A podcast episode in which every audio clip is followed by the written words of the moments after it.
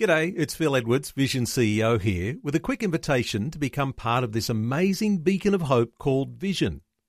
Together we can put our love into action to help people of all kinds build or rebuild their lives on the truth of God. Please consider the part you can play during our upcoming Visionathon appeal, remembering that it's your support that makes Vision possible, including this podcast. Audio on demand from Vision Christian Media. Welcome to On The Rock, God's unchanging word for changing times, with Doctor Camille Majdeli, Director of Teach All Nations, Melbourne, Australia. Doctor Camille lived and studied in the Middle East, served as a principal of a leading Bible college, and now travels the world teaching God's word. He has an extraordinary knowledge of the Bible and a dynamic ability to make God's truth come alive in a real, practical way. This episode of On The Rock will give you keys to survive and succeed in the days ahead by hearing and doing the words of Jesus. It's one thing to hear the truth of God, and it's another thing to understand and apply it. In today's program, we're going to have such truth revealed to us through the parable of the sower explained. Our series is entitled The Kingly Messiah, Understanding the Gospel of Matthew, Part one, a verse-by-verse audio commentary, part of the larger Understanding the Bible series. Here we've got the parable of the sower, and Jesus is going to explain it in Matthew chapter thirteen, verses thirteen to twenty-three. Now that's eleven verses, and there's a whole lot of truth to be found in these eleven verses, but we will do what we can at the time allotted. Because, after all, this is not just anybody's words. These are God's words. In fact, they're the words of Jesus Christ himself. And if you have a red-letter Bible, this particular lesson will all be in red, for it's Jesus himself speaking. Let me focus on the very last verse of this segment. That's Matthew thirteen twenty-three. He's explaining the meaning of the parable of the sower. And it says here, "But he that receives seed into the good ground is he that beareth the word, and understandeth it, which also beareth fruit, and bringeth forth, some an hundredfold, some sixty, some thirty." All right. So, in other words, a person hears the word of God and understands it. Now, if they understand it, it's implicit that they're going to obey it, because to understand and not to obey is the height of folly. It's a disaster. It's like building your house on the sand rather than on the rock, and you will be absolutely vulnerable to all the uncertainties of life. So let's examine this a little bit more.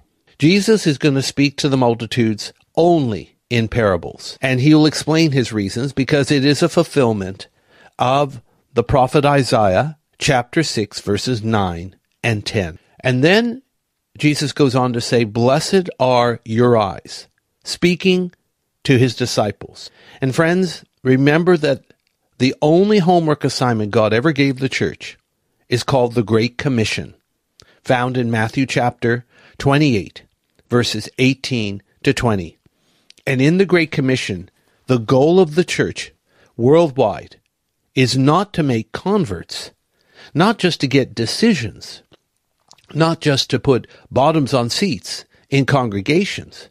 The goal of the Great Commission is to raise up disciples, people who are followers of Jesus, that follow him with all their heart, all of the time. Now, to people who are true followers of Jesus, the biblical Jesus, the Jesus as quickened by the Holy Spirit, the Jesus that is worshipped and served by the small o Orthodox Church, meaning the church that believes in right doctrine, that Jesus is worth following, and that Jesus is going to bless you. And he blessed the disciples and said, "Your eyes are blessed because you see things that many a righteous person would have loved to have seen, but never did."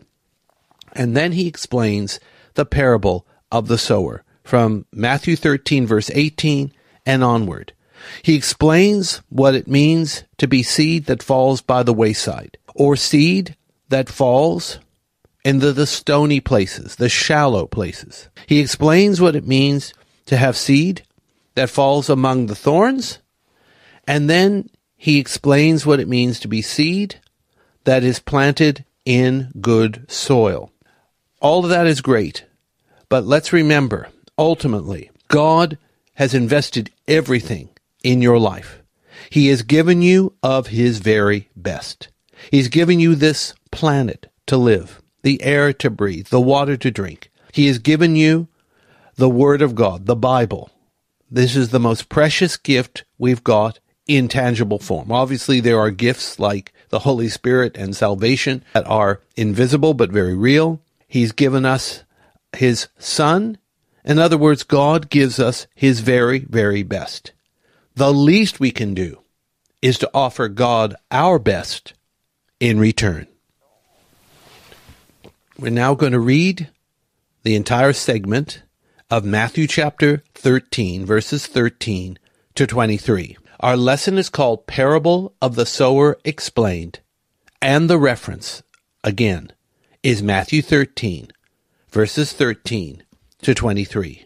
Let's listen carefully, because this is God's word. Therefore speak I to them in parables, because they seeing, see not, and hearing, hear not, neither do they understand. And in them is fulfilled the prophecy of Esaias, which saith, By hearing ye shall hear, and shall not understand, and seeing ye shall see, and shall not perceive. For this people's heart is waxed gross, and their ears are dull of hearing, and their eyes they have closed, lest at any time they should see with their eyes, and hear with their ears, and should understand with their heart, and should be converted, and I should heal them. But blessed are your eyes, for they see, and your ears, for they hear. For verily I say unto you, that many prophets and righteous men have desired to see those things which ye see, and have not seen them, and to hear those things which ye hear,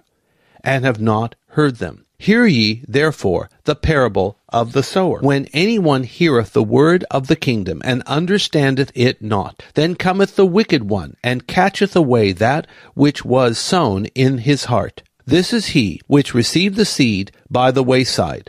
But he that received the seed into stony places, the same is he that heareth the word, and anon with joy receiveth it.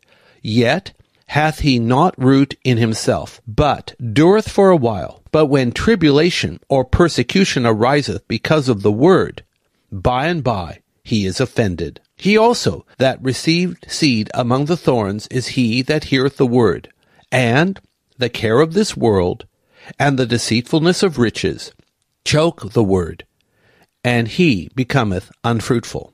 But he that received seed into the good ground is he that heareth the word, and understandeth it, which also beareth fruit, and bringeth forth some an hundredfold, some sixty, some thirty. Our reading is from Matthew chapter thirteen, verses thirteen to twenty-three. Our lesson is called Parable of the Sower Explained. This is an important lesson, so let's hear carefully. Jesus has gone from confronting opponents to sitting in a boat on the shore or near the shore of Capernaum, teaching parables to the multitudes. He had just told the simple, foundational parable of the sower. Remember, a man sowed seed.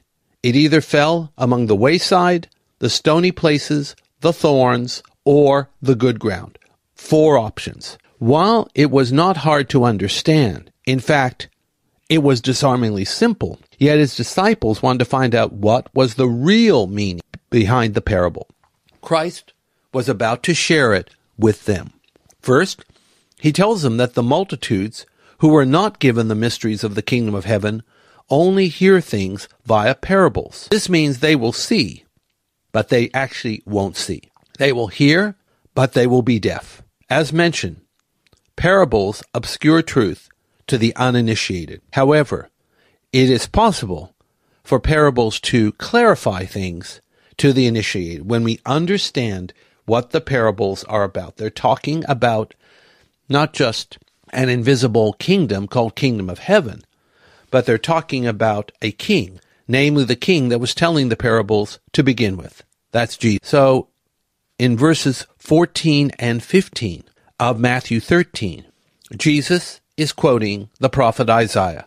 Isaiah chapter six, verses nine and ten. Isaiah six, nine and ten. Now, true to form, Matthew shows another example of Jesus, the Messiah, fulfilling prophecy. The unspiritual people will hear, but not understand. See, but they won't perceive. Why? It has to do with the condition of their hearts. It's not God's fault here. Please understand that. It is their fault, because they are so blessed to have God communicating with them and revealing His truth, but they don't get it. It's not because they can't. It's really because they won't. Their hearts are waxed gross. Their ears are dull of hearing. Their eyes are closed. Now, have you ever dealt that way with people, even people in church? They're just not open. Minds are closed. Hearts are closed. Ears are closed. Look, we've all been in that boat. All of us. And there comes a point where we have to see that being closed off from that which is godly and righteous is deadly. We don't dare cut ourselves off from the source of life, which is the Lord Himself. And we should not, under any circumstance, cut ourselves off from people who God has sent our way. They may not look like our choice. They may not feel like, smell like, whatever. But if God sends them, they better be received. Because if you don't receive them, you're not just rejecting them. You're rejecting God who sent them. And Jesus says this in another part of the gospel. So what we need to see is prophecy is fulfilled by Jesus in telling of parables, and He's fulfilling Matthew, or actually Isaiah, chapter six, nine to ten, through the Gospel of Matthew. If these people whose hearts are closed, ears are closed, eyes are closed, then if they weren't closed, they would see, they would hear, their hearts would understand, they would be converted, and then they would be healed. Now remember, when Jesus is telling us all this, it comes right after chapter twelve of Matthew, which is about Christ's growing opposition. And the words that Isaiah speaks here fit Jesus' opponents to a T. Absolutely. So he's dealing with, in a sense, two types of people, those that are open and those that are closed. And to those that are open, they get to enjoy the full bounty of the kingdom. To those that are closed, they miss out on everything. Verse sixteen of Matthew thirteen, blessed are your eyes. Jesus turns his attention onto his own disciples. These men wisely said yes when Jesus called them, and have faithfully followed him wherever he went. So their eyes are called blessed because they actually see. They see the miracles. They see the healings. They see the demons cast out. They see the dead raised. And of course, their ears hear words of life coming from the Master himself. They are blessed. So just being in the presence of Jesus is a blessing. Full stop. And the good news is, friends, even though Jesus is at the right hand of God now, we can still enjoy his presence, courtesy of the Holy Spirit. As one high-profile Christian leader said, I have certain acclaim and recognition in my ministry, but I will trade all that away just to be in God's presence. I'd rather have God's presence than earthly fame or fortune anytime. Verse seventeen. The Lord explains that the things that are seen and heard by his followers would have been welcomed by many a prophet and many a righteous man of yesteryear. They neither saw nor heard these things, though they waited for them, according to Hebrews eleven, thirty-nine and forty. Listen to the parable of the sower, Matthew thirteen, verse eighteen. Jesus is about to explain this foundational parable, and of course, he will make it plain and simple. Verse nineteen, wayside seed explained. When some hear God's kingdom and the word of the kingdom, but do not understand, it is because the devil steals the word that was stolen in their heart. This is what happens to the seed that falls by the wayside. Well, then we've got the seed that falls in the stony place. Now, the person who hears the word of the kingdom, they receive it, and they even receive it with joy. So far, so good. But the problem is, they are shallow, and the seed that they have received bears no root. So after a while, when tribulation or persecution arises because of God's word, the stony place person stumbles. They become offended. Now, please, let's clarify here. Just because you say yes to the gospel of Christ, and now you're connected rightly to God, your sins are forgiven, you have the gift of eternal life, you are born again, it doesn't mean you'll never have any problems. We still are in a fallen world where bad things happen to good people. It's not the end of the world, although the end of the world is coming, and a new world, a much better world, is taking its place. So in the meantime, if we are misunderstood, rejected, spoken against because we stand for Jesus, are we going to keep standing, or are we going to stumble, deny, and return or retreat back to the world? These are the people of the stony soil. They become offended. They stumble. They trip. They build up walls. They become closed again rather than remaining open to God, His Spirit, His Word, and His people. And then there's the thorny soil seed. These are the people that heard the word, but the cares and distractions of the world and the deceitfulness of riches and the lust of other things choke the word of God in their hearts, and therefore it cannot bear any fruit. Vanity, vanity. Well, that leads us to the last type of soil, Matthew thirteen twenty-three, the good soil. Any seed that falls in the good soil is a winning combination. Remember, the seed is God's word. So the seed is good in and of itself. No problem with the seed. The problem is with the soil. It's the problems with the individual. And we have a choice, friends, what kind of soil will be. So when it falls on the good soil, that means they hear and understand the word, and they bear one hundred sixty and thirty fold fruit. Please note, God wants us to bear fruit. You can read that in John chapter fifteen. He wants us to bear much fruit. And the good thing is we don't have to actually labor to bear fruit. We just have to abide in the vine. Whoever abides in the vine will bear fruit. Without that, we're in trouble. But good news is just follow Jesus and fruit will come automatically. Now, our lesson is called The Parable of the Sower Explained. And our lesson for life is this. In order to be a fruit-bearing disciple, it is important to hear and understand God's Word. Remember to visit us at our Facebook page, Teach All Nations Education, and thank you for liking our page. You can also go to our homepage to subscribe to the free monthly Issachar Teaching e-letter. We want to prepare you for the future with articles about the Bible, victorious Christian living, and current events in the light of God's Word. Let's pray. Heavenly Father, we thank you that you do help us to understand the truths of your kingdom, the truth about yourself, and of the gospel, and of Jesus. And Lord, help us never to be closed like some kind of crab's claw. Help us to be opened like flowers in the springtime sun, so that we can blossom, so we can bear fruit, so we can bring honor to your name, and so we and others can be blessed. Through Christ the Lord we pray. Amen. Today's On The Rock was brought to you by Teach All Nations. If you would like more information about this ministry, to download podcasts, view our online store, attend special events, sign up for our teaching newsletter, make a donation to support this ministry, or to invite Doctor Camille to speak, log on to w w w dot tan dot org dot a u or write to us at Post Office Box four ninety-three, Mount Waverley three one four nine.